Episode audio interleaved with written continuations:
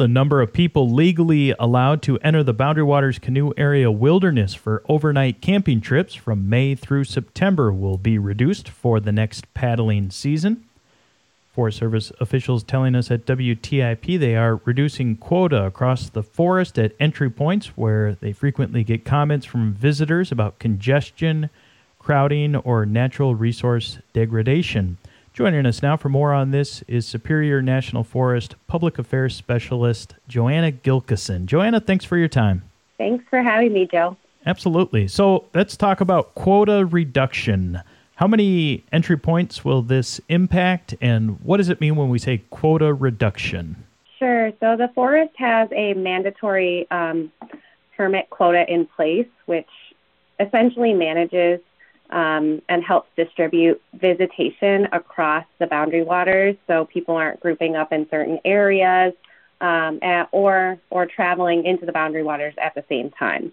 So it helps us manage uh, visitors and distribution of those visitors we are, you're, you're correct, we are uh, making some reductions to the overall permit quota for our permit season, which is May through September.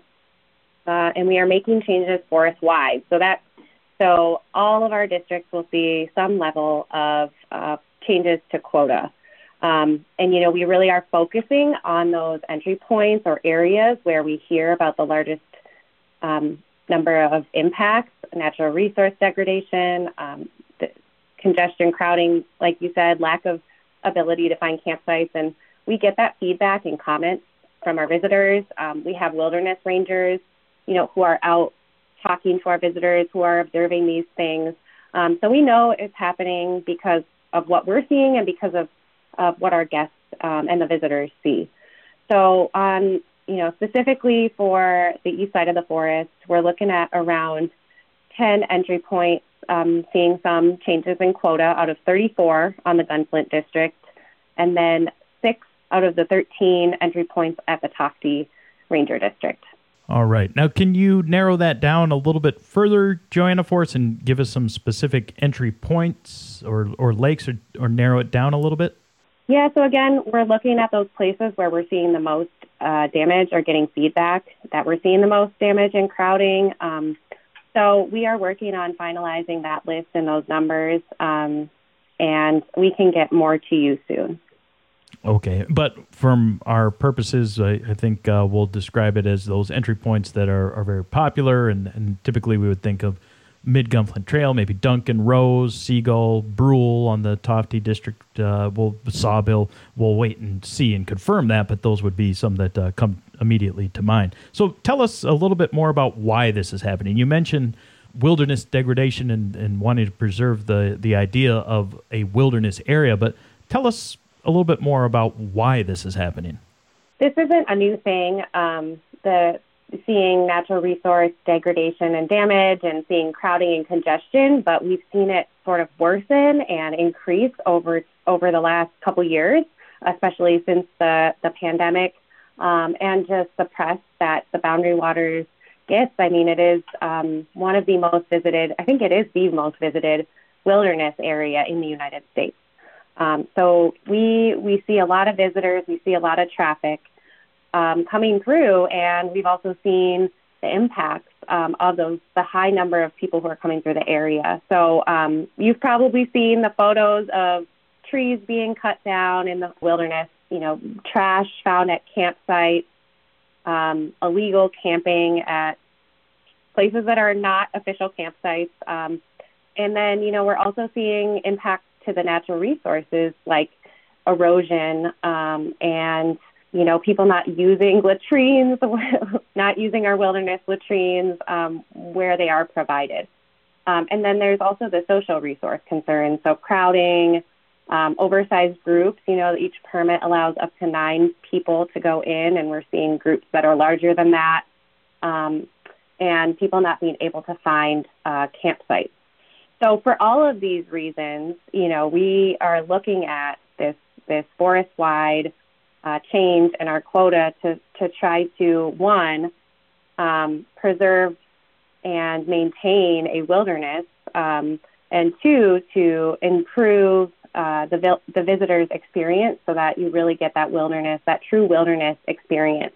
We're talking primarily or specifically about overnight permits or day motorized permits where you have to register through recreation.gov and obtain a permit. That's the quota that we're talking about. But day use, day use permits you fill out at the kiosk and you can go in and one specific example referencing again Duncan and Rose and the stairway portage in the mid Gunflint Trail area. We know there's been a lot of congestion there in recent years, especially during the pandemic and higher visitation. So day use permits, is that a factor in this? Has that been discussed? That's a great question, Joe. Um, specifically, we're looking at overnight paddle quota right now. So not looking at the day use um, quota, just people who are going in overnight for you know one to for multiple nights um, with a group. Uh, so tell us about. You mentioned this is has occurred before. The quota numbers have been changed in previous years. Tell us a little bit more about that. Yeah, so the forest has changed quota in the past um, in the boundary waters in response to various events such as natural disasters, so a fire, you know, a fire scar, um, blowdowns, places where it's not safe for visitors to go, uh, and in response to natural resource damage. Um, and, you know, so those changes occurred from 1986 and 1993 to 2004. Um, and some of those quota changes were eventually phased out once um, the area recovered or we're able to, you know, make sure that those areas are again then safe um, to our visitors. So it's it's not something, it's not a new management tool. This isn't the first time the forest has used it.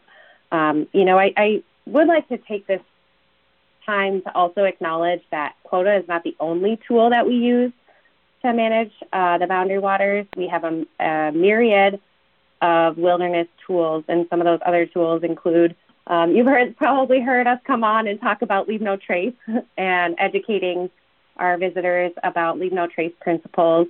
Mm-hmm. Um, another tool is our wilderness rangers, and we've been working on really beefing up our wilderness ranger program. And um, we had quite a few vacancies a few years ago, and so we've been working on filling those vacancies and making sure that we have adequate numbers of, of wilderness rangers who can be out in the wilderness, kind of patrolling and um, checking on people and just just being out there observing and, and being there to help.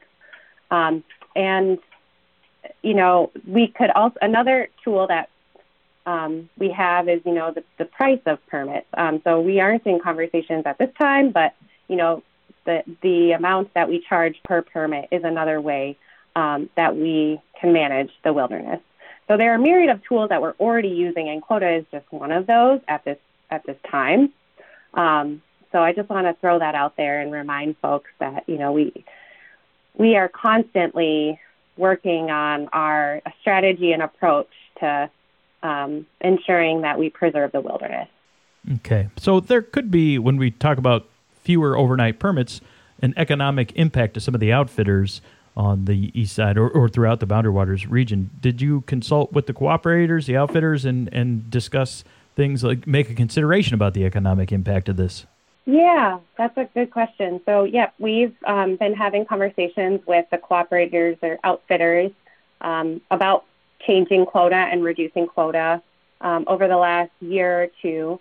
And so we have had, had those conversations and worked with them to try to um, implement some changes that hopefully, you know, don't influence economics too much, um, but also provide, a, you know, a a more quality wilderness experience for guests. So the economics is definitely something that we consider. Um, but you know, as we've been talking about through this throughout this conversation, there are multiple things that we look at. You know, the preservation of the wilderness, our visitors, um, and you know, our partnerships um, and our cooperate and working with our cooperators. So it is something we take into account as well. When we talk about people having to camp illegally, what you know, because they can't find a campsite or just that struggle to find a campsite in some instances, has the Forest Service, rather than thinking about reducing overnight permits, thought about adding more campsites? That's a great question, Joe. So I have heard that. Um, I've heard people ask that before, and so a couple things. Um, one is that we have the number of campsites um, kind of allowed or specified um, for use in the boundary waters. That is a number that is defined in our forest plan and our boundary waters management area plan. Um, so we do look at, you know, the impact, the number of campsites, and we maintain a certain number um, because we think that's basically what the wilderness area um, can handle while still maintaining its wilderness quality. Um, and I, you know, the other piece of that is if we increase campsites, you know, it, it will just increase traffic um, in the area. So it won't necessarily help with um, the social resource damage component of this. This will be taking effect in 2022. The permit season starts quota permits in May, May 1st and registration though for those or you can access those permits january 26th in 2022 uh, maybe some people might notice it uh, depending on how familiar you are with the number of permits available for each entry point and and perhaps not but uh, these changes will be in effect for 2022 been speaking today with superior national forest public affairs specialist joanna gilkeson. Thank you joanna. Thanks joe. Appreciate it